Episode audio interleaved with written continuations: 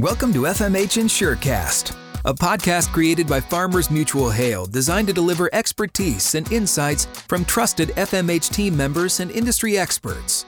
Each new episode will dive into new products, industry updates, and innovative solutions. Let's get to today's topic. Well, hello and welcome back to the FMH InsureCast. Today, our topic is 2022 crop insurance considerations.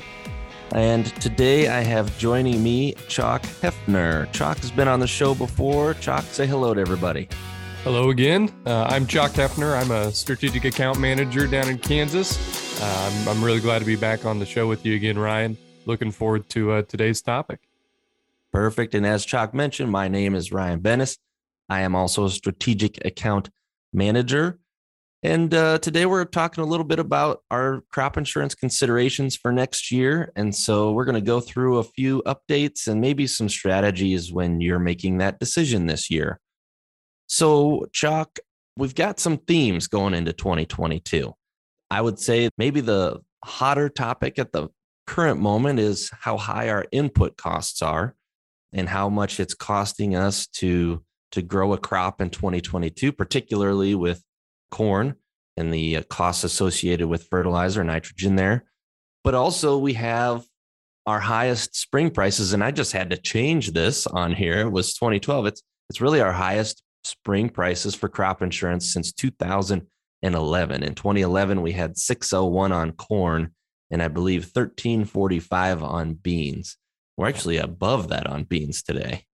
We are. We are yeah, things are things have really changed for us over the last couple years, and uh, these these high prices we've seen them before, um, but that was also a different situation back in 2011, 2012 when we saw these prices. It was due to a nationwide drought, um, and so we're we're in a little different ballpark here than what we had been in the past. But uh, these high prices and, and high input costs uh, can be a little unnerving, Ryan.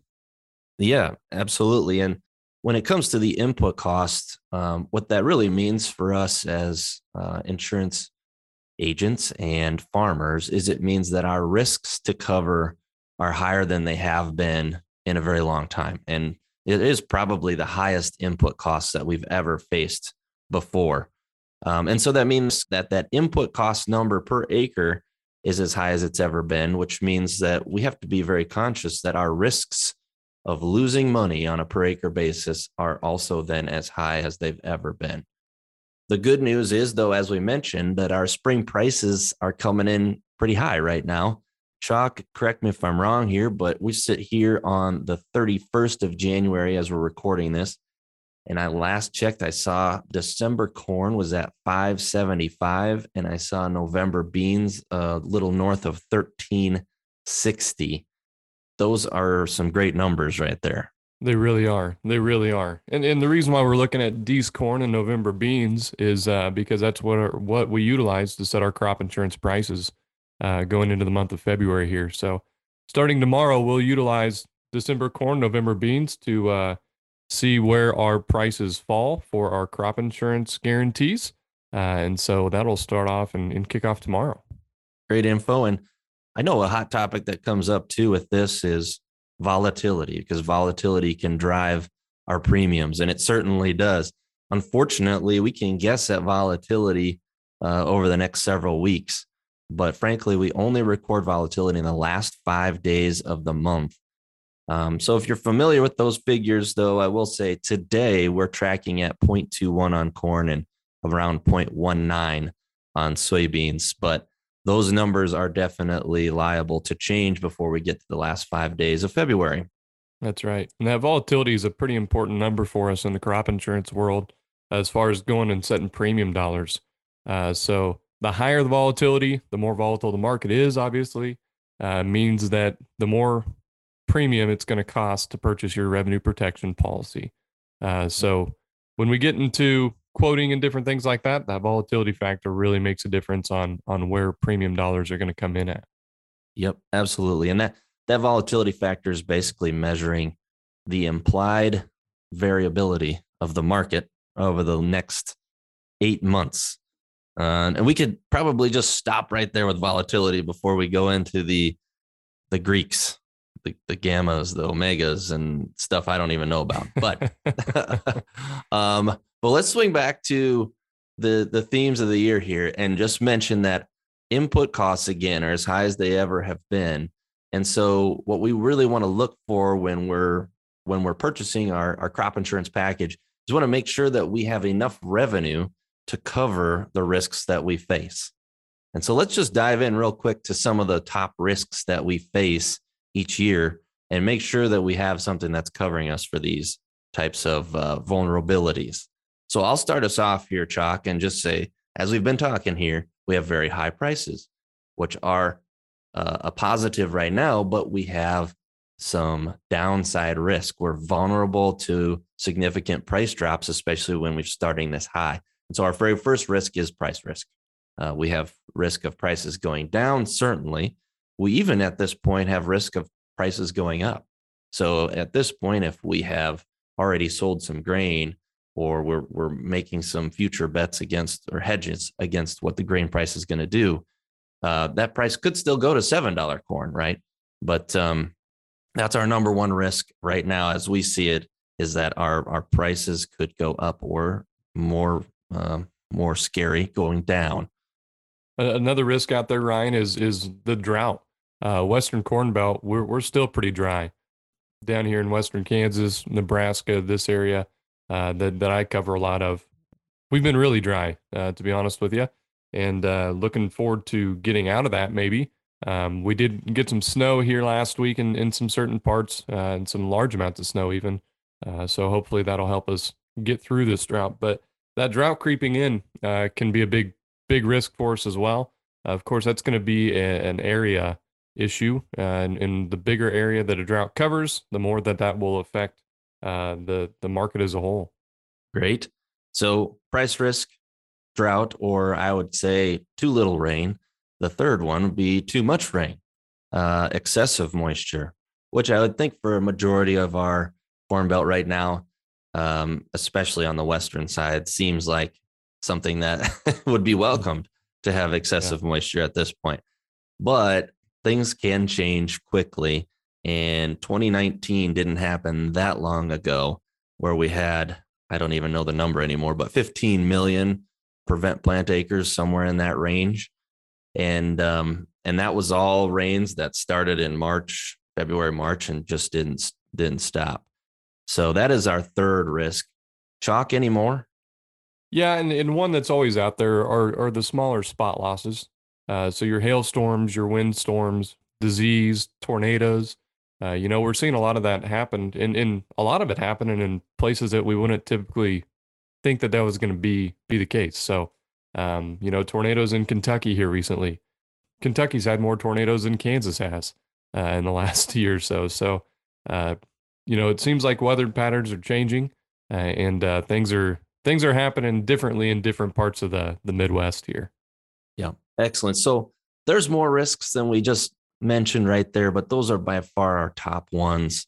So the great thing about revenue protection crop insurance is that it covers all of these perils.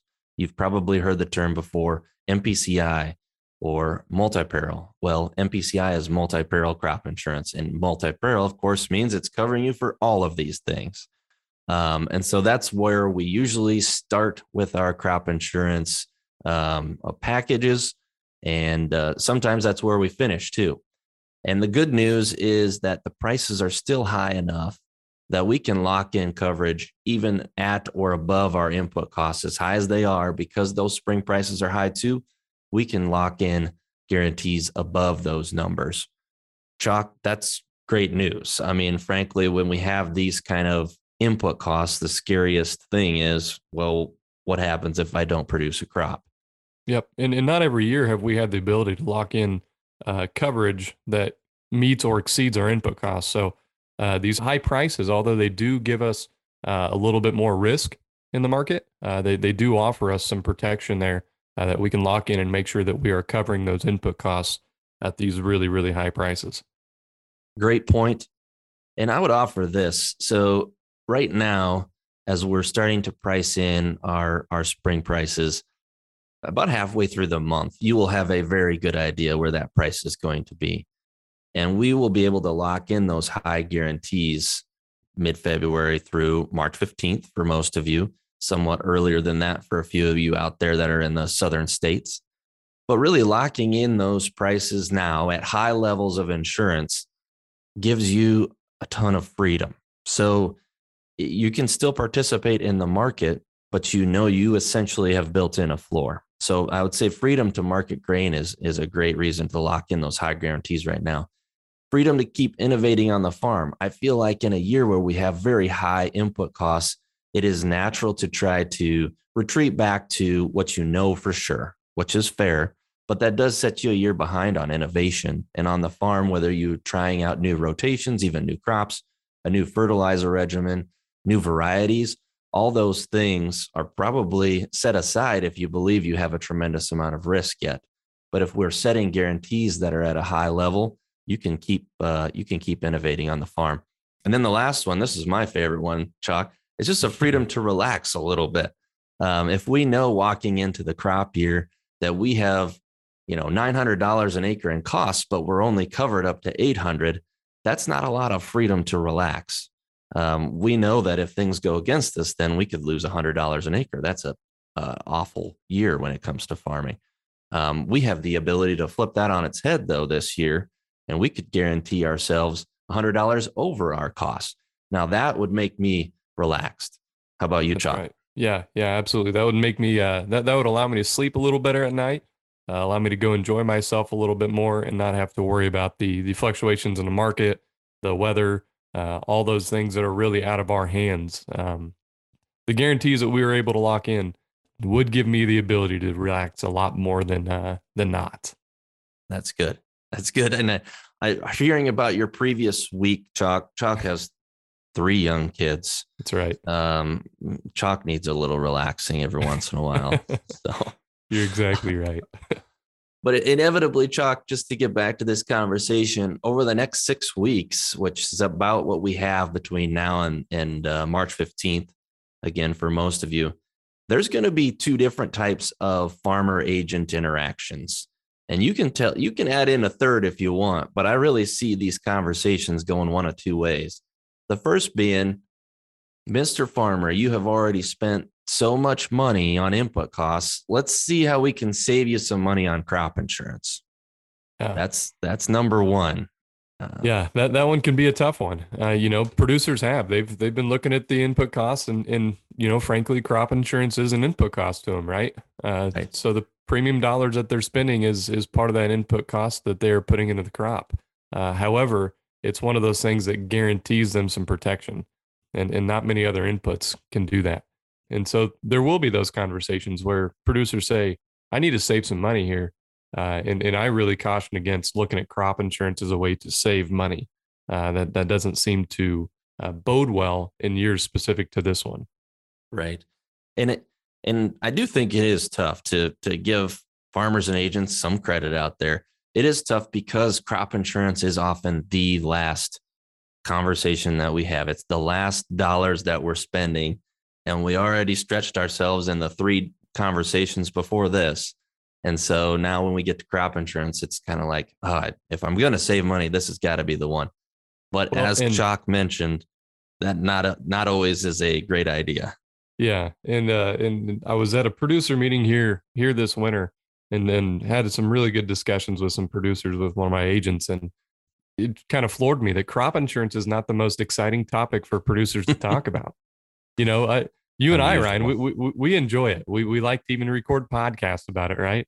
Um, but for a producer, crop insurance isn't the most sexy thing to be thinking about and uh, not the most exciting thing to be thinking about how they can be successful on their farm. They're looking at innovation ideas and different different micronutrients and things that can help out their operation right. that really jazz a lot of producers. Crop insurance is not one of those. So, right. us being the trusted advisor out there is really important in years like this uh, to be able to remind them that even though this isn't the most exciting topic, it's probably the most important for your operation. Yep, absolutely. You're spot on, Chuck. And so there will be a second type of conversation. I think this is the one that I'm hoping farmers and agents have, which is that, Mr. Farmer, you have already spent so much on these input costs. Let's make sure you're still going to make money with these high input costs. We're we're not here to save you money. We're here to make sure that you have your risks covered. And in a year like 2022, yes, we can get to guarantees that are above our input costs. And I would ask between those two conversations, who is going to have the freedom? The freedom to market, the freedom to innovate, the freedom to relax once they're done with that conversation. That would be number two there, Ryan. Number two, those those that are looking at making sure that they have all their bases covered, all their input costs covered, uh, and, and a way for them to lean back in their chair, kick up their feet, and not have to worry about uh, all those things that can go against them. Right. And so we'll talk about a few options here, but I'm hoping if for the farmers that are listening out there, the question I'm hoping you're asking your agent, along with how much does this cost me, is how much is this covering me for in terms of guaranteed dollars? That should be the first number. And then the second number, obviously, is the premium associated with it. I think that those are the top two questions we need to know and don't ignore one uh, without the other there. So, Chuck, give us a few options on how we're going to cover these high input costs. Yep. So first of all, um, and, and this is the most popular plan out there within the crop insurance industry, but in, in a year like this, with prices being high, the most important piece in my eyes is to be sure that we have a revenue protection policy in force. Uh, revenue protection not only covers us when price drops, but it also allows us to increase our guarantees if the prices do continue to rise. Uh, so, you know, we can look into our crystal ball, and uh, we've done that before, even on this podcast, and been wrong. Um, and so you never know what's going to happen in the future. So, making sure that you have the protection for downward and upward movement in the market uh, is a really important piece. And the revenue protection policy allows for that. Yeah. Just a quick aside on that. He mentioned the crystal ball. I I don't know for certain what our predictions were from last year's conversation at this time, but I'm pretty sure we had 458 corn, we had 1187 beans. I'm guessing I would have predicted it to go down. And if I'm not mistaken, I believe Chalk, you said it was the prices were going to be steady or go higher. And so I have to give you the gold star on that one. Th- that is my recollection as well. But now my man, my my curiosity is peaked, and I'm going to have to go back and re-listen to that podcast from a year yes. ago. Right on. So, uh, Chalk mentioned that revenue protection policy. That is the basis of which we need to build upon our crop insurance uh, insurance package. And so we do prefer revenue protection because it is going to protect us against price movements versus yield. And we've probably heard of RPHPE out there. Uh, if you haven't before, RPHPE is a harvest price exclusion. I'll just be weary of that particular product. That does not bode well in a year where we have significantly higher prices in the fall. But if you need more information on that, I'm sure your, your crop insurance agents can help you out with that. So, in addition to those RP policies, though, we do have other options to increase our guarantees even higher. Um, and some of those endorsements have been around for a little bit, SCO being one of them. We just did a podcast a couple of uh, several weeks ago on SCO and ECO. And both of those are add on buy up options that are federally subsidized. But both of those have one flaw to them, which is that they are county based. They are not based solely on our own individual experiences in terms of yield. They use the same prices as we do for RP policies, but they look at the county to see if the yield was up or down. Chalk, some quick thoughts on using SCO or ECO to increase our, our total guarantees. In areas that I cover, county based policies aren't always the most exciting policies uh, because we habitually we've had more spot losses in other parts of the country. And so, really, the, the county idea is not one that's widely accepted, which is also an exciting piece and plug for our plus products. Uh, so, SCO Plus and ECO Plus allow us to buy back individual optional unit coverage in, in that exact same band that SCO and ECO falls in. And so I'm excited about the opportunity to, to be able to analyze SCO, SCO plus, ECO, and ECO plus and how they mix into our underlying multi peril policy to see what kind of guarantees we can get out there and how we can best protect ourselves. No, excellent, excellent stuff there, Chalk. So I would just add to kind of put a bow on that is yes, we have RP policies and we can go up to 85% with them. we have SCO and ECO. We can go up to 86 with SCO, up to 95 with ECO. Both of those products are based on the county. But what Chalk mentioned is we have a private product options for ECO and SCO that actually help turn those county policies into an individual layer of coverage, which is important because if we're concerned about our input costs, we want to make sure that we have those input costs covered on our own policy and not dependent just on the county. So it makes those dollars, guaranteed dollars, bankable versus a county plan only somewhat bankable, uh, depending on where you're at in the country. Bankable. I, I like it. Give me some more options, Chalk. What else can we add to our to our options here? Yep, yep. So one one of the probably easiest ways to to look at it too, Ryan, is just simply increasing your multi-peril level. Uh, you know, a lot of areas that you cover, you're already producers up there already buying 80 and 85 percent coverage levels. You know, down here we're we're 75, 70 maybe between 70 and 80, I would say. Uh, and so there is an option to increase your coverage level uh, by looking at uh, going up to an 80 or an 85% level. The problem with that is that your subsidy goes down the higher coverage level you purchase. And so you're going to be paying more dollars per dollar of coverage from the premium side as a producer just because the subsidy is going down and there's more risk in that policy. And so looking at some of these SCO and ECO options may be good uh, because the subsidy is rather high for both those policies. And so you're able to capture that higher subsidy and then maybe even add in that individual coverage and guarantee yourself more dollars of coverage uh, than what you could otherwise by just simply moving up levels. This is why I love having Chalk on with me because he slows me down a little bit before I miss something.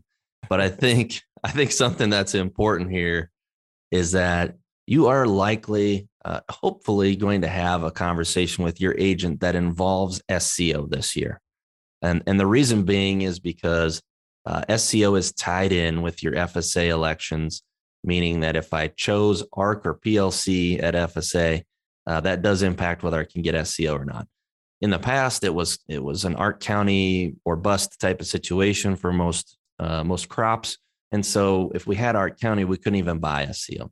Well, now neither one of those programs look likely to pay, and so SCO is definitely on the table. The appeal of SCO to what Chalk was mentioning is it's subsidized highly and it's on a county plan. So SCO takes you up to 86% in a very cheap way versus going up to 85% on my own individual policy.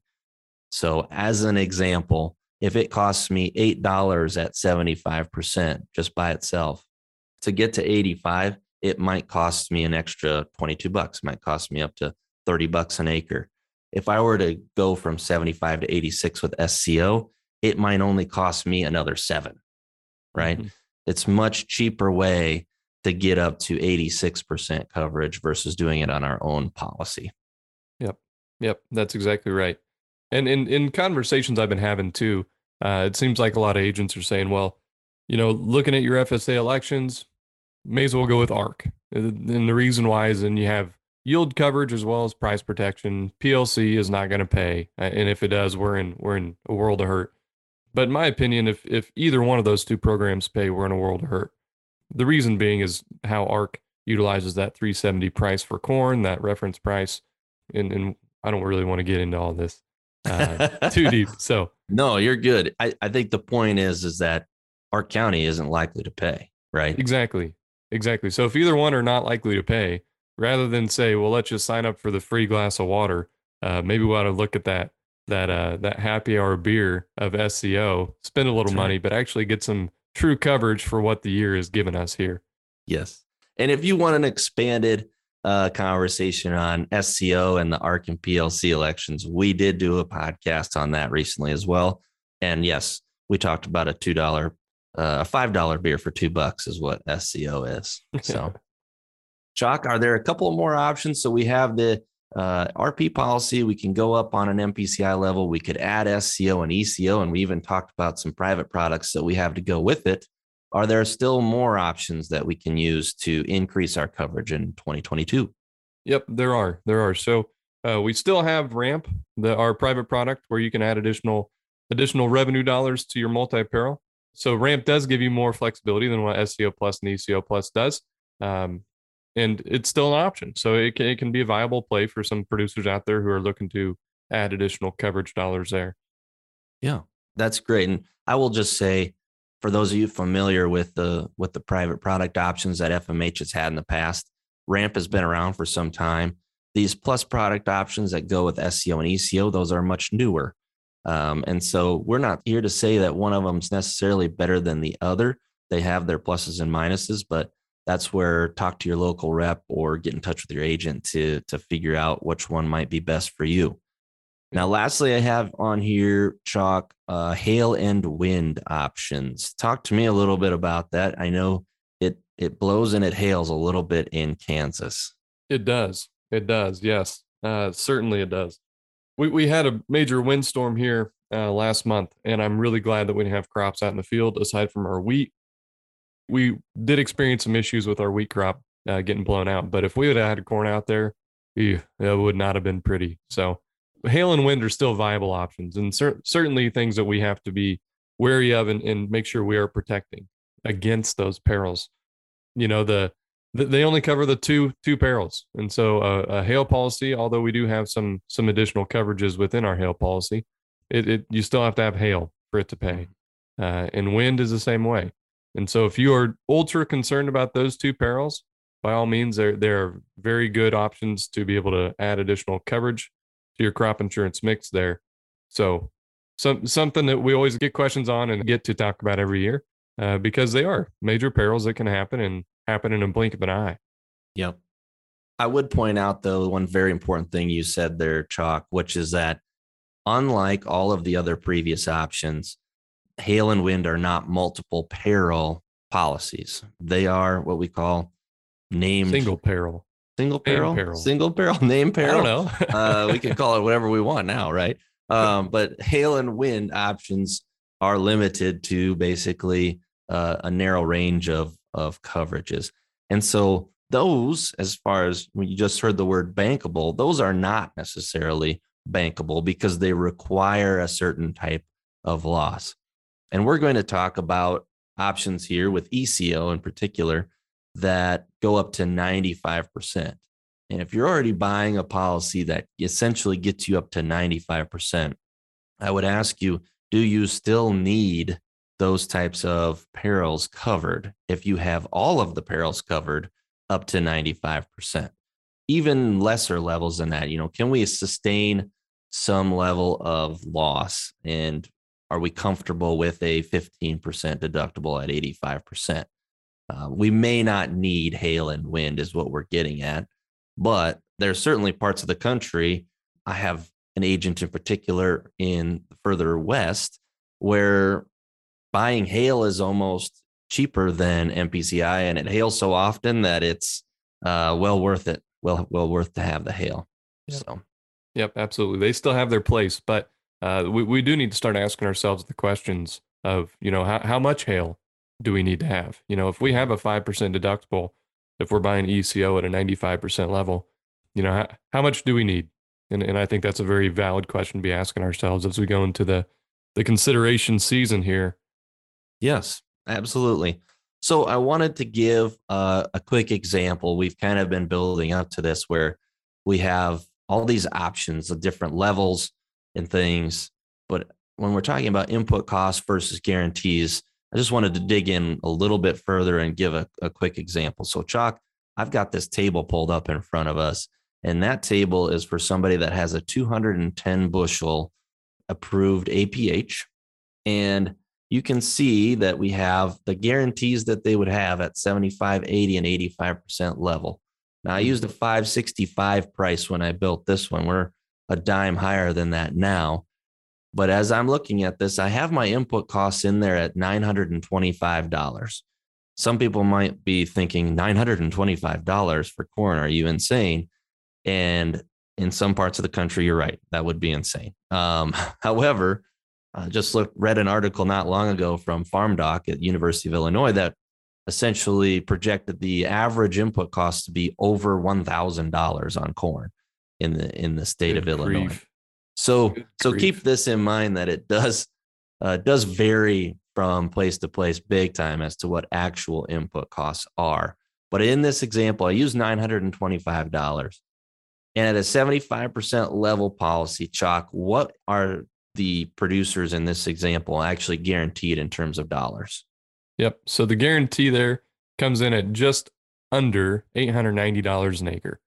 Uh, and so we are not covering our input costs, $925 an acre there.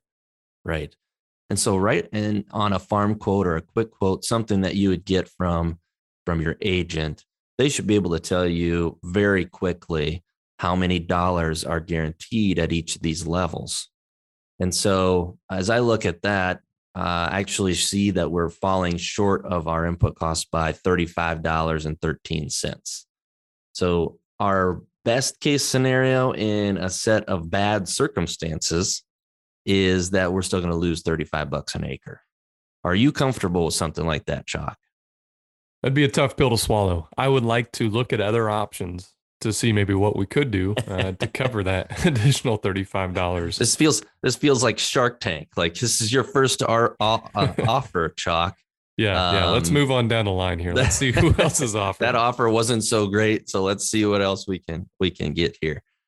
As we're moving down the line here uh, with our different options, I just want to point out that we're going to talk about premiums, but our most I think important number is uh, are we above or below our costs?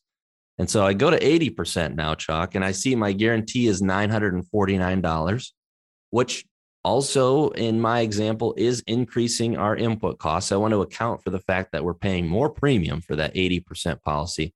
But now I see a positive margin of $18.21. Sounds a little better, right, Chalk? Yep. Yep. Much better. Much better. I'm, I'm, I'm liking the black. I'm not liking the red. And the black. So here's where I would offer up maybe an idea. 2022, there is a lot of optimism going into this year because we have high prices. Yes, we have high inputs as well, but the high prices always make farmers happy. That's there's no doubt about that.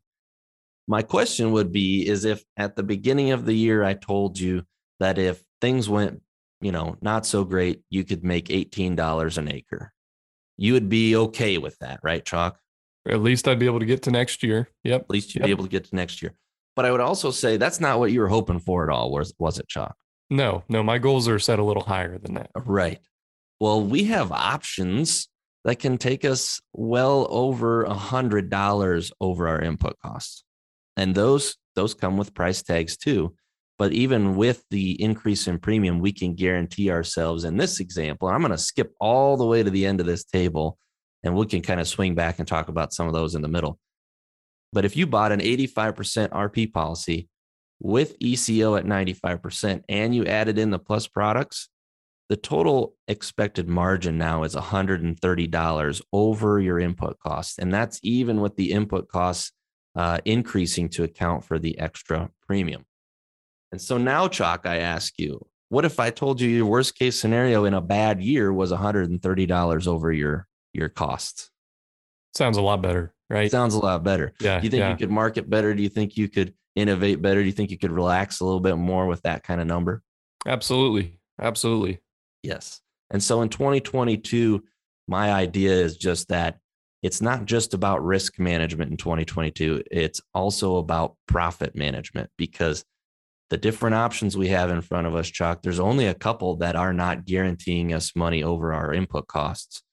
And so let's just talk about some of these in the middle because I think SCO and SCO plus would be some options that would make a lot of sense for a larger population. Yep. I would mention just to full disclosure, the total premium on that 85% RP package with ECO and ECO plus, $65 an acre, almost Yep. 66. And that's where I think, Ryan, looking at the middle section here on this table uh, and looking at some of the SCO, SCO plus options are, are going to be a lot more attractive for producers because at the end of the day, although yes, we can guarantee ourselves $130 an acre in this example, there's a happy medium there between cost of premium and, uh, and, and how much margin we can, we can expect to lock in Mhm. um, and and so I'm I'm super excited about these SCO and SCO plus policies as well as the ECO and ECO plus because it, it has that middle ground to be able to lock in good dollars, uh, but also not cost us an arm and a leg. Yeah. So give me some numbers on what you're looking there, uh, Yeah. looking at there, Chuck. So I'm, I'm looking at a 75% policy. So staying at that 75% range uh, with our multi peril, but add an SCO and SCO plus gives us $1,020 of guarantee. And that, that would give us a margin of $76 an acre. So we'd be able to lock in $76 profit by utilizing those two products. What I like about that is it did not force us to go up to an 80% policy, meaning that we are still able to capture good subsidy at that 75% level. And and I'm I'm really excited about those options that we have down here in, in the southern and, and western corn belt area. No, that's that's really great stuff. I would encourage everybody to take a hard look at these options. And I will just disclose again that this is one area. This is actually Dallas County, Iowa, using a 210 bushel APH. Obviously, these numbers are going to change quite a bit as we move out of the out of Iowa or even in different parts of Iowa and then into different states. But the point is going to be the same, which is that we're going to have the opportunity to cover levels at or above our input costs pretty easily in 2022. All right, little change of gear here, Chalk, little less on strategies. Give us some updates on MPCI in general. Um, we'll just call this our quick hitters section. Go ahead and hit us with the first one here. Sure, sure. Uh, first quick hitter, we're talking enterprise units. Uh, we continue to expand our offerings with enterprise units. And so um, in 2022, we have a new enterprise unit type called ET, that's enterprise by type uh, for a crop. Um, that goes along with our EC, which is enterprise by cropping practice. That's our double crop beans. And uh, goes along with our EI, which is our enterprise by irrigation practice. So a ton of different options out there with enterprise units. Make sure we're handling those appropriately and explaining those appropriately because they can play together or not. And so that that adds some complexity, but also some flexibility for for the policy. What what happened to EP, Chalk? Oh yeah. So EP changed to EI. There Um, you go. And so we we love acronyms. We like to change them. Um, all sorts of good stuff there. So know your new acronyms uh, going into the 2022 sales season. I think the point here is there are more options, not fewer. They're not taking things away. And they're trying to allow for enterprise units on different uh, different types of situations. So Yep. Yep. Another quick hitter, Ryan, is our uh, our cover crop on prevent plant acres. Uh, so we had in the past, uh, let's go back, I think now three years.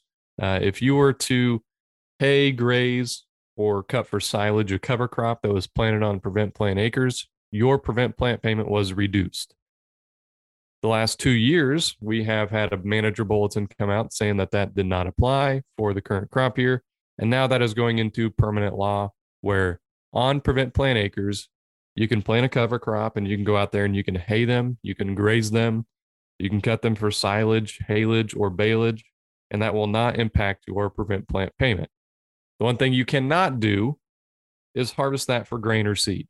So do not harvest a cover crop planted on prevent plant acres for grain or seed, but uh, there's no date anymore for making sure that you have to wait past November 1st or whatever date that they may have came out with. You can go ahead and handle that cover crop however you like, as long as you don't harvest it for grain or seed. correct. And and uh, I would add to this without trying to go down a rabbit hole.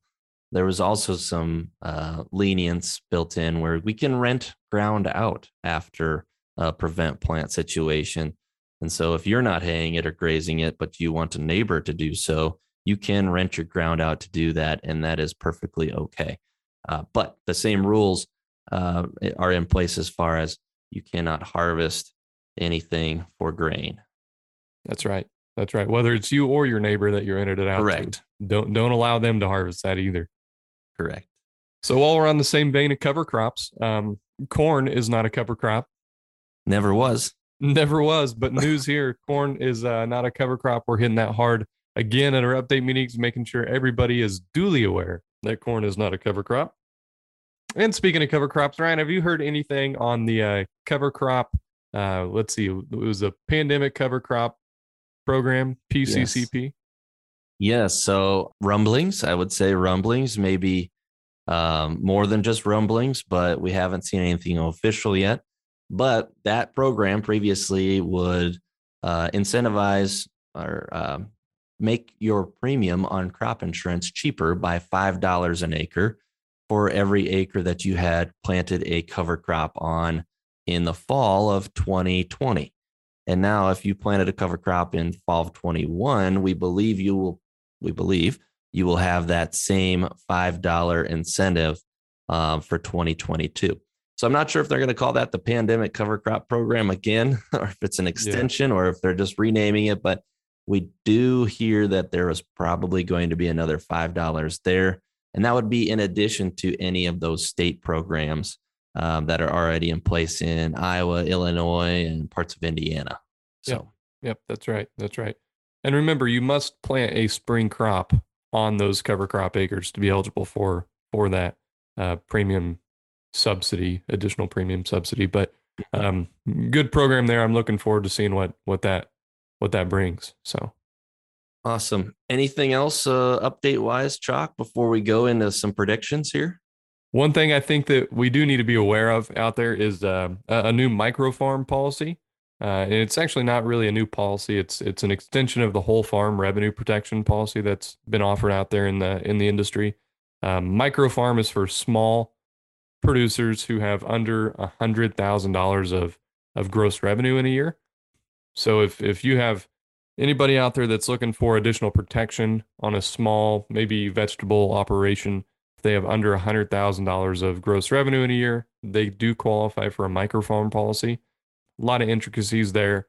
Uh, there are some more flexibilities in what the whole farm offers, but I uh, just want everybody to be aware that it is it is out there, it is available uh, going into the 2022 sales season. Awesome. All right, Chalk few hot seat questions. I'll I'll uh, I'll chime in with my own, but I'm gonna quiz you first. So let's do it. Let's just start off with we we talked a lot about prices already. Where do we feel like things are headed um, once we get to harvest time? So this is a crystal ball, right? And mm-hmm. and so we're we're looking ahead again. I don't want to make the same prediction again, but uh, there's a lot of there's a lot of external things that are affecting the the markets out there outside of even even farming. You know, we've we've got interest rates, we've got inflation, we've got a lot of things going on uh, that are affecting the overall market. And I think that uh, the prices are going to remain about where they're at. I don't think we're going to see major price drops uh, this year. Um, I think that we're going to remain at these pretty high levels uh, going into the 2023 year as well. Gotcha. No, and I I think to your point, you know, we think of prices as being a combination of supply and demand, right? Well, supply hasn't seemed to matter too much because no. we've grown good crops uh, in 21, especially, and 2020 wasn't too bad either. So we've grown good crops, but our prices are increasing. And I think it's more because of the demand side of things, which when you're talking about demand, I think that really, you know, that brings in all those world issues, whether that's supply chain or, you know, I don't want to go down that road, but whatever China wants to do or what has happening in Russia, all those things all of a sudden have a bigger impact on demand. Um, and that's what's been driving prices recently. So, yep. Okay. Um, Chalk, give me, you know, obviously input costs are impacting our corn acres more than anything else do you have a prediction on where acres are moving? Are they're staying the same? Are we are we planting more beans in your country? Are we planting more cotton or yeah. sorghum? Or tell me, what are you thinking? Yeah, I think uh, I think we're gonna we're, we're gonna still hit our corn acres, right? I mean, this country this country lives on corn, and so we have to have corn to be able to make things tick. I think that the market's going to to bid for those. Uh, so if if we are going into planting season and we aren't seeing corn acres going in like we thought we would, I, I think we'll, we'll it, it'll correct itself. However, I do think we're going to see an increase in bean acres. I do think that we're going to see an increase in cotton acres down my way. We've got some great prices for cotton, and uh, I think that we're also going to see uh, an increase in grain sorghum. Uh, Milo last year was a was kind of a sleeper crop. Uh, we had really good yields. We had really good prices. You know, I think that Milo was one of those things that at the end of the year you pencil it out and you say, "Wow, that that worked out well." Let's let's roll the dice again this year in 2022 and see if we can if we can hit another home run with our with our grain sorghum. Right. No, I'm I'm with you on that. I think in a year like 22, we always seem to find a handful of more acres out there. And so it's uh to me, I would just predict a, a little bit more of everything if if there's a possibility for that. I certainly have heard of a few folks trying to flip more acres to soybeans in the in the Midwest here, but I think for the large part, a large majority of farmers stay with their own their their same rotations. And if they are moving acres, it's it's not every one of them. You know, it's only 10% of their acres that are going to something different than, than what they expected. There's not a huge, though I have heard anecdotal stories of people switching to all beans. I just don't see that being a very common practice. So no, no, and and crop rotation for producers is is extremely important, and uh, specifically in areas like where I'm at, uh, getting outside of a rotation, it takes years to get back into that rotation, and so producers aren't as quick to uh, flip rotation as what maybe we would think they are. Right. All right, Chuck. Give me one big bold prediction of the year. Oh, bold prediction of the year. I'm gonna say I think Kansas is going to stay on their streak of uh, missing a lot of hailstorms and missing a lot of tornado activity. That's me knocking on wood. I don't know if you can hear that through the podcast. Yes, just um, a little bit. but yeah, it. Uh, I think we're the weather patterns have changed where I live, and I'm excited about that. That's been a fun thing to experience. Uh, however, uh, I think that it will come to an end someday, just not in 2022. Gotcha. Now, if we listen back to this in 2023 and I was wrong, I'm going to have a lot of egg on my face. well, I guess my bold prediction of the year, I, well, I didn't even ever answer the, the question on prices, but I think my answer is probably going to be the same every year because I am, as I think I said last year, paid to be a pessimist. Mm-hmm. And so I think that's what I'm going to go with here again um, especially since we're we're rallying into the month of February. It just feels like there's a lot of room underneath us to fall. Um, and so, if I had to place a guess right now, I'm I'm guessing that prices may not be quite as high at harvest time. And obviously, weather's going to drive that. And we talked about the demand side of things. Who knows? But um, but I, I don't want to be on the wrong side of that. I would be happy to be wrong about that one. How about that? Yeah. So, yep. Um, my bold prediction of the year is that we're going to write more SCO acres than we ever have before, and by a long, long shot. SCO is going to be a very hot topic. It is a very cheap way to get more coverage. And I think uh, without ARC or PLC considerations kind of muddying the waters there, we're going to write a lot of SCO in 2022. I think you could be right. I like your prediction. Awesome. Okay, one last note here. Uh, the PACE program, uh, P A C E, PACE, that is the post application coverage endorsement. We just did a bonus episode on PACE with Ken Ripley. And so that one will be coming out. Actually, it might even be coming out before this episode, but keep an eye out for that one if you happen to be in a PACE area. Outside of that, just a few resources. Um, if you're a farmer, your number one resource is obviously your crop insurance agent. If you're an agent, your number one resource is going to be your FMH sales rep. Outside of that, there's all sorts of information on all these programs on RMA's website. You can just Google RMA USDA. Um, but if you want to go right to the source, talk to your agent, talk to your rep, and we'll be able to give you a rundown. Chuck, last word before we wrap this up. I'm looking forward to a very successful 2022 uh, season here. Uh, a lot to be considered.